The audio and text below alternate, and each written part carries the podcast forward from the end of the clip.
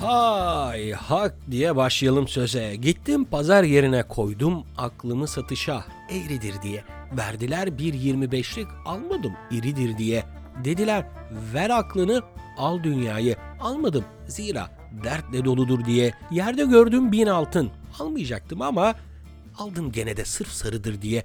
Verdim bin altına aldım bir kase yoğurt durudur diye. Bin küp su kattım çok koyudur diye. Hekimlere haber saldılar bu adam delidir diye. Bağladılar her yanımı koydular tımarhaneye tam yeridir diye. Dördüm tımarhaneyi vurdum sırtladım halıdır diye. Hekimlerden izin çıktı bırakın onun bu eski huyudur diye. Eğlenceli bir meddah tekerlemesiyle başlayayım dedim bu bölüme. Rahmetli Münir Özkul'dan dinlediğim bu tekerlemeyi sizinle paylaşmadan duramadım. Her ne kadar sizlere artık UNESCO Dünya Kültür Mirası listesiyle ilgili bir içerik hazırlayacağımı söylesem de e, günceli de kaçırmamak lazım. Daha önce mesela geçtiğimiz yıl salgınlarla ilgili yaptığım yayından sonra bu sefer de hazır Ramazan'dayken Ramazan ayına bağlı olarak hem geçmişi yad etmek hem de Ramazan'ın bu topraklarda nasıl idrak edildiğini anlatmak hem de ilk dönemden itibaren orucun nasıl yaşandığını ve toplumu nasıl şekillendirdiğini işlemek istedim. Hazırsanız başlayalım ama önce o herkesin çok sevdiği anonsu yapmadan devam etmeyelim. Herkese merhabalar. Kula kulemasının toplandığı güvenli limandan gözle görünen ve görünmeyen her türlü beladan azade, tarihin engin sularına demir almak üzeresiniz. Ben kaptan rehberiniz Hilmi Çalış. Her hafta olduğu gibi bu haftada ilginç bir hikayeyle sizlerle beraber olacağım. Eğer hazırsanız bu podcast'i dinlediğiniz cihazın sesini biraz daha açarak anlatılacakların tadını çıkarın efendim. Bu programda Ramazan'ı, orucu, bayramı ve diğer Müslüman ülkelerden farklı olarak bir Ramazan kültürü yaratabilmiş Osmanlı'yı ve tabii ki İstanbul'u konuşacağız. Belki de girişten de anlamışsınızdır. Biraz da o devrin insanların nasıl eğlendiğine de bir parça değineceğiz. Devam etmeden biraz Ramazan kültürü mevzusunu açmak isterim. Maalesef zamanla toplumsal dönüşümlere bağlı olarak yitip giden adetler ve gelenekler oldukça fazla. Özellikle bizim gibi zamanın daha hızlı aktığı bir dönemde yaşayan bir kuşak için yitip giden şeylerin nasıl yitip gittiğini anlamak o kadar zor oluyor ki anlatmak imkansız. Buna en güzel örnek de her yıl Ramazan'da temcit pilavı gibi bu arada temcit pilavı da Ramazan'la alakalıdır. İlerleyen dakikalarda onları da paylaşacağım sizlere. Dönüp duran bir soru vardır. Nerede o eski Ramazanlar? şeklinde nerede olduğunu veya nerede kaldığının cevabını en sonda size Yahya Kemal'den aktaracağım. Fakat İstanbul özelinde yaratılmış bu geleneğin sadece burada kalmayıp dünya çapında da benimsendiğini söylemeliyim. Abarttığımı sanmayın zira Fransız edebiyatında bile İstanbul Ramazanlarını anlatan birkaç tane eser var. Merak uyandıralım, devam edelim. Çok uzatmadan giriş faslını konuya bağlayalım ve Ramazan ne demek ondan başlayalım konuya. İnsanlar kendi idraklerine vardıkları ilk andan itibaren çevrelerini anlamlandırmaya çalışmışlar ve işin içinden çıkamadıkları zamanda da iradeleri dışında olan olayların bir faili olduğuna kanaat getirmişler. İnsan yaşamına yön veren ve kendi iradesi dışındaki bu varlık olgusunu da kutsal saymışlar. Kelime kökeni olarak farklı bakış açıları olsa da Arapçada bizim kullanmış olduğumuz kutsal kelimesinin kutsi kelimesinden türediği kabul edilmiş. Çoğu filozoftan bu kavram hakkında bir sürü şey okudum ama en güzelini Durkheim söylüyor. Kaynağı ilahi olan bir varlığa sevgi, saygı ve korkuyla duyulan bir bağlılık. İşte idraki yerine geldiği halde çevresinde anlam veremediği şeyleri açıklamada kutsallık kavramını geliştiren insanlar zamanla kutsallık kavramını da sistematikleştiriyor. Bir kutsal varlık var. Bunlar daha önceleri doğa elemanları iken örneğin ağaç, dağ, güneş gibi daha sonra kişiselleştiriliyor pagan tanrıları şeklinde ve nihayetinde tek bir ilahta vücut buluyor. Sonra e, ilahlar içinde ilk dönemden itibaren bir kutsal insan, bir aracı kavramı doğmuş peygamberler buna örnektir. Daha eski dönemlerde de kutsal olan kadındır. Mesela kadınla özdeşleştirilmiş bu kutsallık. Bir de bir kutsal alan lazım. Bunlar tabi ilk dönemde yine bu dağlar, nehirler gibi yerlerken zamanla mabetler olmuş ve ibadethanelere dönüşmüşler. Ve bu sistematik inanç çizgisinde belli bir zaman dilimi olmalı. Yani kutsal olanın, yasa koyucu olanın her istenildiğinde ulaşılmaması, ulaşılmak istendiği takdirde de ona belli dönemlerde gidilmesine yönelik bir sistem geliştirmiş insanoğlu. Genel olarak tüm dinlerde kutsal olanla insanın yani aciz olanın bir araya geldiği zamanlar hep tabiat olaylarıyla belirlenmiş erken dönem insan algısının getirdiği gelenekle beraber. Mesela Nevruz bunlardan biri veya Nevruz'un sonbahar karşılığı olan o gün dönümünün Mihrican adını verdiğimiz dönem. Hepsi aslında doğada yaşayan, tarımla varlığını devam ettiren insanoğlu için anlamlı zaman dilimleridir.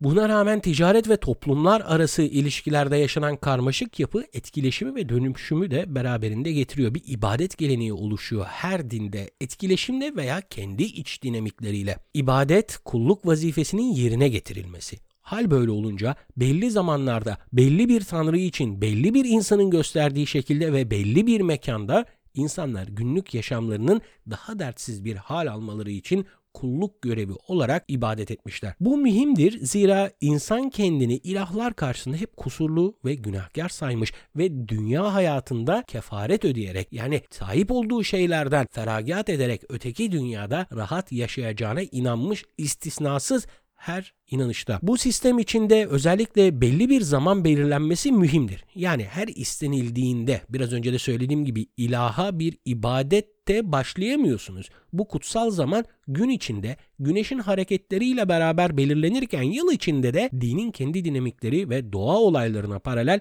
bir takvim oluşturulmuş. Mesela Yahudilikte Rosh Hashanah, Yom Kippur, Hanuka ve Pesah vardır. Bunlar genellikle Yahudi tarihinde yaşanmış olaylarla şekillenmişler. Hristiyanlıkta ise Noel, Paskalya ve Pentekost gibi isimlerine aşina olduğumuz kutsal günler vardır. İslamiyet öncesi Türk toplumunda da doğanın kutsandığını tahmin ettiğimiz Kımız, Murunduk, Sabantoyu ve Karatoy gibi çeşitli önemli ibadet günleri karşımıza çıkıyor. İnancın ve kutsal olanın ne şekilde sistematikleştirildiğini felsefi açıdan diğer dinlerde ele aldıktan sonra Ramazan orucunun da özüne oturmuş olan İslamiyet'te bu ibadet ve sistematikleştirme nasıl olmuş bir de ona bir bakalım. Malumunuz İslamiyet'te de kutsal zamanlar var. Yıl boyunca Miraç, Regaib, Berat kandilleri, Kadir gecesi, haç zamanı ve bunun gibi birçok zamandan en mühimi hiç şüphesiz Ramazan'dır. İslam ansiklopedisine göre rahmat kökünden gelir ayın adı. Günün çok sıcak olması, yerdeki taşların sıcaktan kızacak kadar ısınması ve bundan dolayı ayakların yanması anlamına gelen bir fiilden türer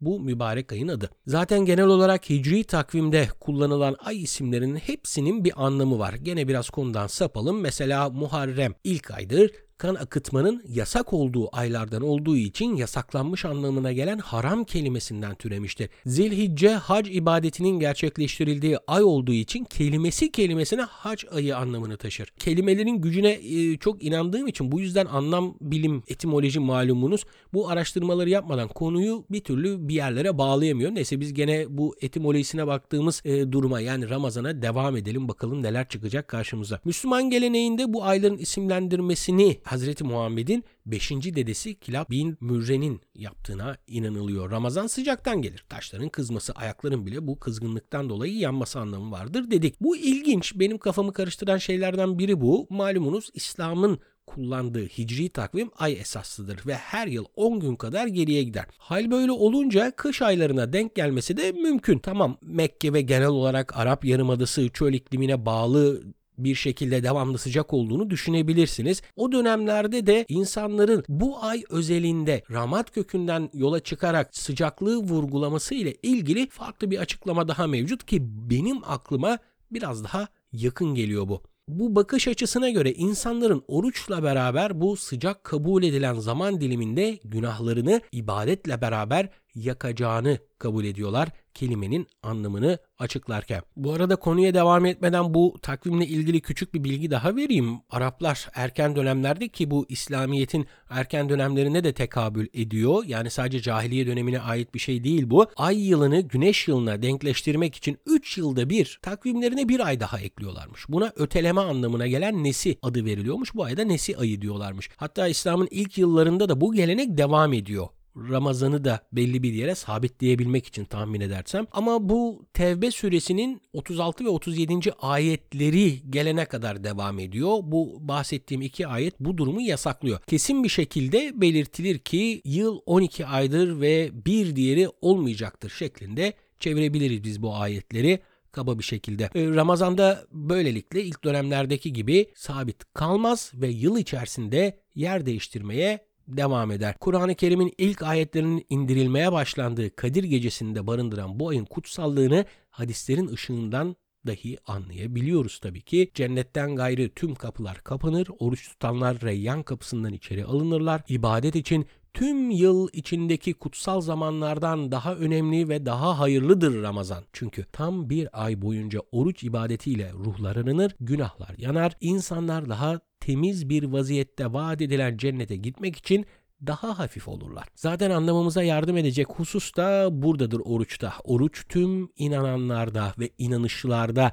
kişinin yaptıklarının dünya üzerindeki kefareti olarak anılıyor. Şimdi bu diğer inanışlarda da böyle olduğundan da bahsettik. O zaman da şöyle bir oruç incelemesi yapalım. Bakalım İslamiyet haricinde oruç ne şekilde gelişmiş diğer inanışlarda. Kutsal olanın ve kutsal olana ibadetin ne şekilde olduğunu az biraz değin, değindik programın başında ama şöyle bir biraz daha derinine inmemiz gerekirse ibadetler genelde söze dayanan bedensel hareketlerle şekillenen kişinin sahip olduklarından feda etmek suretiyle veya kendini mahrum bırakmak şeklinde gerçekleşen davranışlardır. Çok basit bir tanım bu. Bir fedanın olması ibadetlerin zorunluluğu gibi bir şeydir aslında.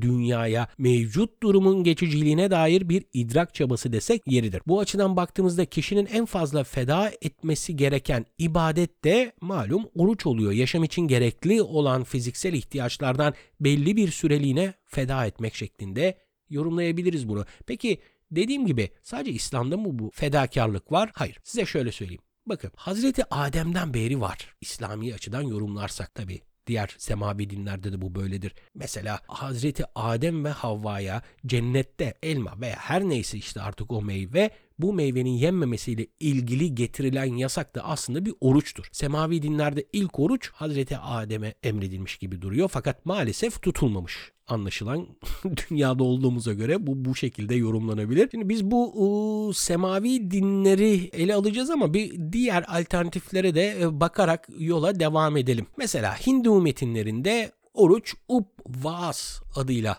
geçiyor. Manevi kazanımlar adına bedenin fiziksel ihtiyaçlarının reddi manasına geliyormuş efendim bu kelime. Hiçbir gıda alınmayan oruç süresinde manevi esenlik sağlayan saf gıdalar içeren hafif bir akşam yemeği nihayetinde gün bitiyor. Hinduizm'de dört çeşit oruç varmış efendim. Festival oruçları, hafta içi tutulan oruçlar, kameri gün yani ay günü oruçları ve büyüyen küçülen ay oruçları. Buradan da anladığım kadarıyla e, Hindular da galiba ay temelli bir takvim kullanıyorlar ki hep ay ile ilişkilendirmişler oruçlarını. Bununla birlikte öğleden sonra tek yemek yenilmesi orucu varmış mesela. Eka Butka'dır diye tahmin ediyorum. Ya Sanskritçem baya kötü o yüzden tam telaffuz edemiyorum. Mesela başka bir oruç daha var. Yemeğin gece bir kez yenilmesi orucu varmış. Nakta Vrat adlandırılan bir oruçmuş bu e, efendim. Hinduizm'de oruç nefsi terbiye etmek maksatlı senenin muayyen günlerinde ve bayramlarda tutulmakta. Bazı önemli günlerde ise sadece kadınlar oruç tutuyormuş. Güneş tutulması sırasında ve güneşin doğuşu ve gökte tam olarak görünmesine kadar oruç tutuyorlarmış kadınlar. Kadınların tuttuğu bu oruçta değişik bir durum da söz konusu. Güneş doğduğu zaman bulut varsa da güneş görününceye kadar da oruç tutmaya devam ediyorlar. Yani belli bir zaman dilimi işin açıkçası yok. Erkeklerin orucu biraz daha hafif. Onlar mesela işte yağ gibi biraz daha böyle kozmetik e, diyebileceğimiz ürünleri sürmesinler diye bir şey var. Onlar açlıktan azade değiller. Kadınlar aç bırakılıyor. Hindu geleneğinde. Yine Hindistan topraklarından devam edecek olursak Budizm'de de karşımıza oruç çıkıyor. Malumunuz sadece İslamiyet'e ait bir şey değil. Dediğim gibi bütün inanışlarda hep bir kefaret e, yaklaşımı var oruca karşı. Budizm'de de oruç psikolojik ve manevi sezgiye dayalı nefis terbiyesi yöntemi olarak kabul edilmiş. Bazı Budistler az yemenin de erdeme sebebiyet vereceğine inanıyorlar. Halbuki insan en tehlikeli olduğu dönemi açlıktayken yaşar, aç insan her şeyi yapabilir diye tahmin ediyorum. Değişik bir yaklaşım Budistlerinki. Budist inanca göre oruç vücudu arındırır, düşünceleri berraklaştırır. Oruç kaba düşüncelerin azaltılmasını sağlar. Budizm'de her ay dönümünde 4 günde güneşin doğuşundan batışına kadar olan süreçte oruç tutmak emredilmiş. Bu 4 gün ayın 1. 9. 15. ve 22. günleriymiş. Yani 4 gün arka arkaya oruç tutmuyorlar. Belli e, dönemlere denk getiriyorlar bunu. Bu günlerde tam dinlenmek gerektiğinden herhangi bir iş görmek yasaktır. Hatta iftar sofrasını bile onların inanışındaki iftar artık nasılsa hazırlamak bile yasak olduğundan e, bir gün önceden hazırlarlarmış. Yani oruç başlamadan önce sofralarını hazırlıyorlar. Bütün gün o sofra orada duruyor ve ibadetin sonu geldiğinde bu bir gün önceden hazırlanmış olan sofraya oturarak oruçlarını açıyorlar. Semavi dinler haricindeki bu oruç seyahatimizde bu sefer de bir Türklere bakalım. İslamiyet'ten önce neler yapıyorlarmış. Malumunuz eski Türklerde inanç biçimi olan gök tanrı veya tengricilikte de oruç yer alıyor. Gönüllülük esasıyla yapılan oruç ibadeti Türklerde bir nevi farz değildi. Orucun da çeşitleri vardı. Genelde tarih dönümlerinde veya yıl içerisindeki astronomik olaylara göre şekilleniyordu oruçlar. Mesela kün yanırganı olarak adlandırılan bir oruç var. 25 Aralık'ta et, süt ve tuzun yenmemesi şeklinde. Tengri yanırganı olarak anılan veya çağ bayramı şeklinde de bilinen ay ve ülker yıldızının birleştiği gün tutulan başka bir oruç daha var. Bu oruçta da hayvanlardan süt alınıyor, bal toplanıyor 4 gün boyunca da bu toplanan süt, bal, tuz, et yenmiyor. Toplanıyor ama yenmiyor. Öyle kenarda bekliyor. 4 günden sonra tüketiyorlar galiba. 21 Aralık'ta yani Nevruz'da güneşle ay birleşiyor. İnanca göre 3 gün 3 gece ritüel zamanı toplam 6 gün oruç tutuluyor ve sadece süt ürünleriyle sebze tüketiliyor efendim. 21 Haziran'da ise yer gök birleşiyor. Türkler bugüne Güneş Bayramı şeklinde bir at yakıştırmışlar. 5 gün öncesi ve 5 gün sonrası olmak üzere toplam 10 gün oruçlu geçiriliyor. Bu oruçta et ve tuz tüketilmiyor. 21 Eylül'de Ay Bayramı kutlanıyor. 6 gün öncesi ve 6 gün sonrası olmak üzere toplam 12 gün oruçlu geçiriliyor. Daha çok perhiz gibi olan bu oruçta da et ve tuz tüketilmiyor. Tengricilikte oruç ve bayramlar astronomik gelişmelerle ilgili malumunuz biraz önce de söylediğim gibi oruçta su ve yemekten kendini alıkoymak değil daha çok et, tuz ve hayvansal gıdalar yasaklanıyor ve sadece dikkat ettiyseniz sebzeye bir yönelme söz konusu. Et Türklerde hayat kaynağı olduğu için bu Orta Asya bozkırlarında etin tüketiminden vazgeçmek bir nefis imtihanı şeklinde algılanmış. Özellikle etten vazgeçip sebzeye yönelmek Türkler için sağlıklı açıdan bir olumlu gelişme. Ama şöyle bir bakacak olursanız da zor ulaşılana dair bir e, oruç var. Yani Orta Asya bozkırlarında daha fazla e, hayvansal gıdanın olmasından dolayı çok bulunandan kendini alıkoyma az bulunana yönelme şeklinde bir şey var. Şimdi yavaş yavaş semavi dinlere doğru bir gelecek olursak hemen malumunuz Orta Doğu'daki ilk semavi inanış olan Yahudilikle söze başlamakta fayda var. Yahudilikte tanit olarak adlandırılan oruç ibadeti genel olarak kişinin nefsini alçaltıp bilerek veya bilmeden işlediği günahlardan arınmak için yaptığı bir ibadettir tıpkı diğer inanışlarda olduğu gibi. Tevrat'ın Mısır'dan çıkış bölümünde Hz. Musa'nın 10 emri alıncaya kadar 40 gün ve gece hiçbir şey yemediği yazılı. Toplumsal olarak geçmişte yaşanmış felaketleri anmak ve bu acıların kefaretini ödemek amacıyla bir matem olarak uygulanır oruç ibadeti Yahudilerde. Yahudilikte en çok bilinen oruç Yom Kipur'dur. Yom Kipur Tevrat'ta emredilen tek oruçtur ve tövbe amacıyla tutulur. Yom Kipur tam bir oruçtur. Yani gün batımından ertesi gün karanlık çökene kadar 25 saat tutulur. Başka bir tam oruçsa Yişa ve Av'dır. Bu oruçlarda yemek yememe dışında fazladan 4 kısıtlama daha var. Kişi vücudunu yıkamaz, deri ayakkabı giymez, parfüm veya kozmetik olarak alınacak şeyleri kullanmaz, cinsel ilişkiden imtina eder. Bu saymış olduğum iki oruç haricindeki diğer bütün oruçlar küçük oruç olarak anılıyor. Yani şafak vaktinden gün batımına kadar daha çok bizim Ramazan'da tuttuğumuz oruca benziyor. Yemek yememe dışında fazladan bir kısıtlama yoktur. Yahudilikteki diğer oruçlarda onların da şöyle bir adlarını sayalım. Gedelya orucu. Tevet ayının 10'unda tutulan bir oruç var. Tamuz ayının 17. günü tutulan bir oruç, oruç var. Bunun haricinde Ester orucu olarak da anılan başka bir oruç daha var. Dediğim gibi bunlar genel olarak Yahudi tarihinde yaşanmış olan olayların anısına tutulan oruçlardır. Bunların haricinde ilk doğan orucu, damat orucu, kişinin anne babasının vefat yıl dönümlerinde tuttukları daha kişisel ve tercihe bağlı oruçlar da mevcut. Şimdi Hristiyanlığa geldiğimizde orada iş biraz netameli. Çünkü bizim anladığımız gibi tamamen yememe ve içmeme üzerinden bir oruç kavramı yok. Bu biraz daha bizim Orta Asya Türklerinin tuttuğu gibi belli başlı günlerde belli başlı besin ürünlerinin belli başlı süreler boyunca tüketilmemesi şeklinde perhizler olarak karşımıza çıkıyor. Ee, ama şu bir gerçek ki eski ahitin devamı niteliğindeki İncil'de de bulunduğu Yahudi toplumunun gelenekleri göz ardı edilmemiş. Zaten İncil'in ilgili bölümlerine baktığınızda da bunu görebiliyorsunuz. Mesela Luka, Markos ve Matta'da ortak hikaye edilen olaya göre Ferisiler Hazreti İsa'ya neden kendileri gibi oruç tutmadıklarını sorduklarında İsa şöyle bir cevap veriyor kendi hayattayken bunun olmayacağını ve aralarından ayrıldıktan sonra kendisine inanan insanların tutabileceği oruçlardan bahsetmiş. Matta İncil'inde de şöyle bir söz var mesela e, Hazreti İsa'ya ait. Oruç tuttuğunuz zaman iki yüzlüler gibi surat asmayın. Oruçlu olduğunuzu herkese göstermeyip görünümünüze Dikkat edin insanlara değil babanız olan Tanrı'ya oruçlu görünesiniz diyor. Buradan da oruç başıma vurduğu bahanesiyle sağa sola bağırıp çağıran ve o insanların kalbini kıranlara da ufak bir gönderme yapmış olalım. Şimdi konu çok derinlere gidiyor kusura bakmayın ama daha önceki bölümleri bilenler vardır. İlk defa dinleyenler için de açıklamakta fayda var. Kendime yakıştırdığım en büyük şikayet bu. Yani bir kapıdan giriyorum karşıma başka bir kapı daha fazla kapı daha fazla kapı derken konu çok uzayıp gidiyor. Biraz daha sabır. Malum Ramazan ayındayız. Oruç ayı, sabır ayı diyelim ve konuya devam edelim. Hristiyanlıkla kaldığımız yerden devam edelim. Şimdi Hristiyanlıkta farklı mezheplerin farklı uygulamaları olsa da en önemli oruç kilise orucu olarak adlandırılan bir ibadet türü. Bu oruç süresi sonunda malumunuz İsa'nın diriliş yortusu Paskalya e, vardır ve Paskalya'ya gelene kadar 40 gün boyunca Hristiyanlar et ve et ürünleri yemeyerek bir perhize giriyorlar. Aslında tıpkı doğanın kendini bahara ve yeniden doğuşa hazırlaması gibi insanlar da bu süre içinde kendini yeniliyorlar. Bu 40 günlük süre Mardi Gras'la başlıyor. Fransızca'da yağlı salı diyebiliriz biz buna herhalde her şeyi yedikleri için. Bu işte e, Mardi Gras aslında bir karnaval.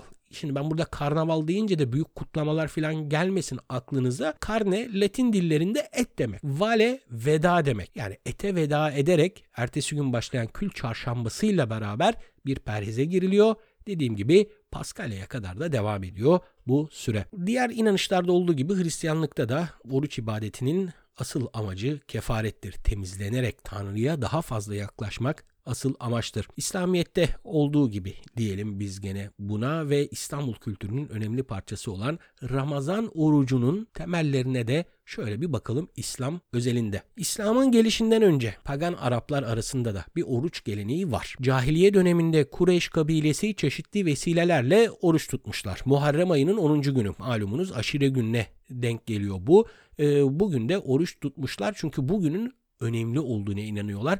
Eğer dinleyenleriniz varsa Evliya Çelebi bile kendi hayatındaki önemli dönüm noktalarını bu Muharrem ayının onu yani Aşure gününe bağlıyor. Aşure günü yememek, içmemek, herhangi bir cinsel münasebete girmemek, çirkin söz ve kelam etmekten uzak durmak suretiyle güneşin doğuşundan batışına kadar oruç tutarlarmış.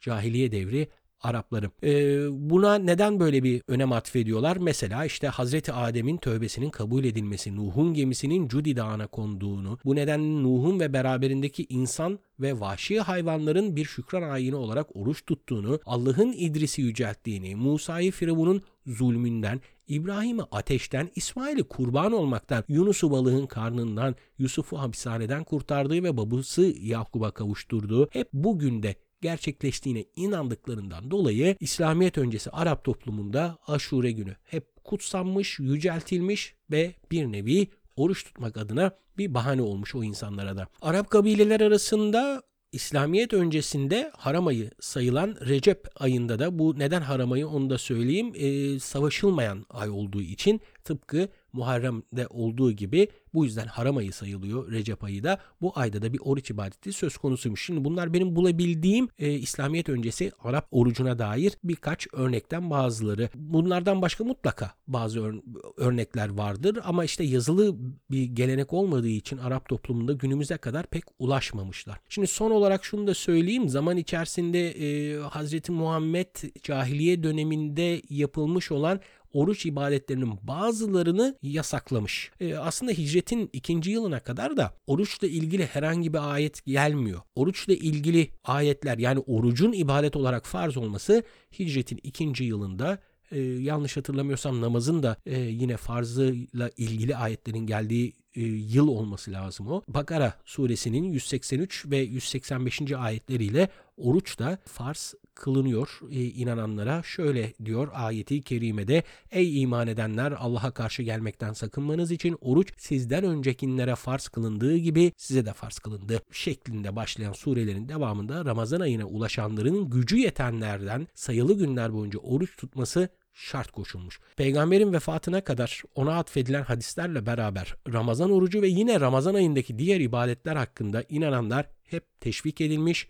yüreklendirilmiş. Ramazan ayı ay yani kamili olarak te sayabileceğimiz bir hicri takvim şartlarına göre gökte yeni ay yani hilalin görünmesiyle başlıyordu. Hala da bu şekilde devam ediyor bazı Müslüman ülkelerde. Peygamberin tavsiyesi bu şekildeymiş. Yani gökte hilal görününce başlayın. Yani günümüzde Türkiye'de uygulanan e, Diyanet İşleri Başkanlığı'nın e, yürüttüğü çeşitli araştırmalarla yılın belli dönemlerinde saatlerin belirlenmesi şeklinde değil de tamamen gökte hilalin görülmesiyle başlıyor. Bunu da şöyle açıklıyor o dönemin insanları ve tabi bazı fıkıh uzmanları e, şu şekilde anlatıyorlar. Bakalım notlarıma bakarak devam edeceğim burada. E, buna göre Şaban ayının son akşamı gökte hilal göründüğünde Ramazan başlar ve Şevval ayının hilali görünene kadar devam eder. Fakat Hicri takvimin kendi dinamiklerine bağlı olarak bazı aylar 29 bazı aylarda 30 gün çekmektedir. Yani günümüzde kabul edildiği gibi bir 30 günlük oruç tutma söz konusu değilmiş o dönemlerde. Bazı günde 29 tutuluyormuş efendim. Eğer hilal görünmezse, Şaban ayını bitiren hilal görünmezse Şaban ayını 30'a tamamlıyorlar. Bu 30'a tamamlamak tekmil selasin yani 30'a tamamlamak diyebiliriz biz buna. Bazı inanışlarda Türkiye'de de olduğu gibi e, herhangi bir şekilde aya bakılmadan önceden belirlenmiş takvim cihetinde bu ibadetler gerçekleşiyor. Ee, Hazreti Muhammed daha farz olmadan da e, aslında bu dönemde hicret öncesinde ve sonrasında da oruçlar tutuyor. Yani bu bahsettiğim Bakara 183 ve 185 ayetleri inmeden önce de oruçlar tutuyor ki bunlar e, peygambere atfeden sünnet olan oruçlar. Mesela Şaban ve Şevval aylarında belli sürelerde oruç tutuyormuş efendim e, Hazreti Muhammed. E, diğer aylarda da en az 3 gün oruç tuttuğu olurmuş. Ayrıca pazartesi ve perşembe günleri de oruç tutarmış. Kendine nedenini soranlara şöyle dermiş Hazreti Muhammed. İnsanların amelleri Allah'a pazartesi ve perşembe günleri arz olunur ben de amellerimin arzı sırasında oruçlu olmayı tercih ediyorum. Hadisiyle bu diğer günleri oruçlu geçirirmiş ve hala daha bugünlerde oruç tutmak hali hazırda sünnet kabul ediliyor e, diyelim. Şimdi yavaş yavaş İstanbul ve Osmanlı özelindeki Ramazan'la ilgili bölüme gelirken yani biraz daha programın sonlarına gelirken şöyle konuyu toparlamak adına birkaç tane daha detay paylaşayım sizlere. Önümüzdeki haftada devam eder.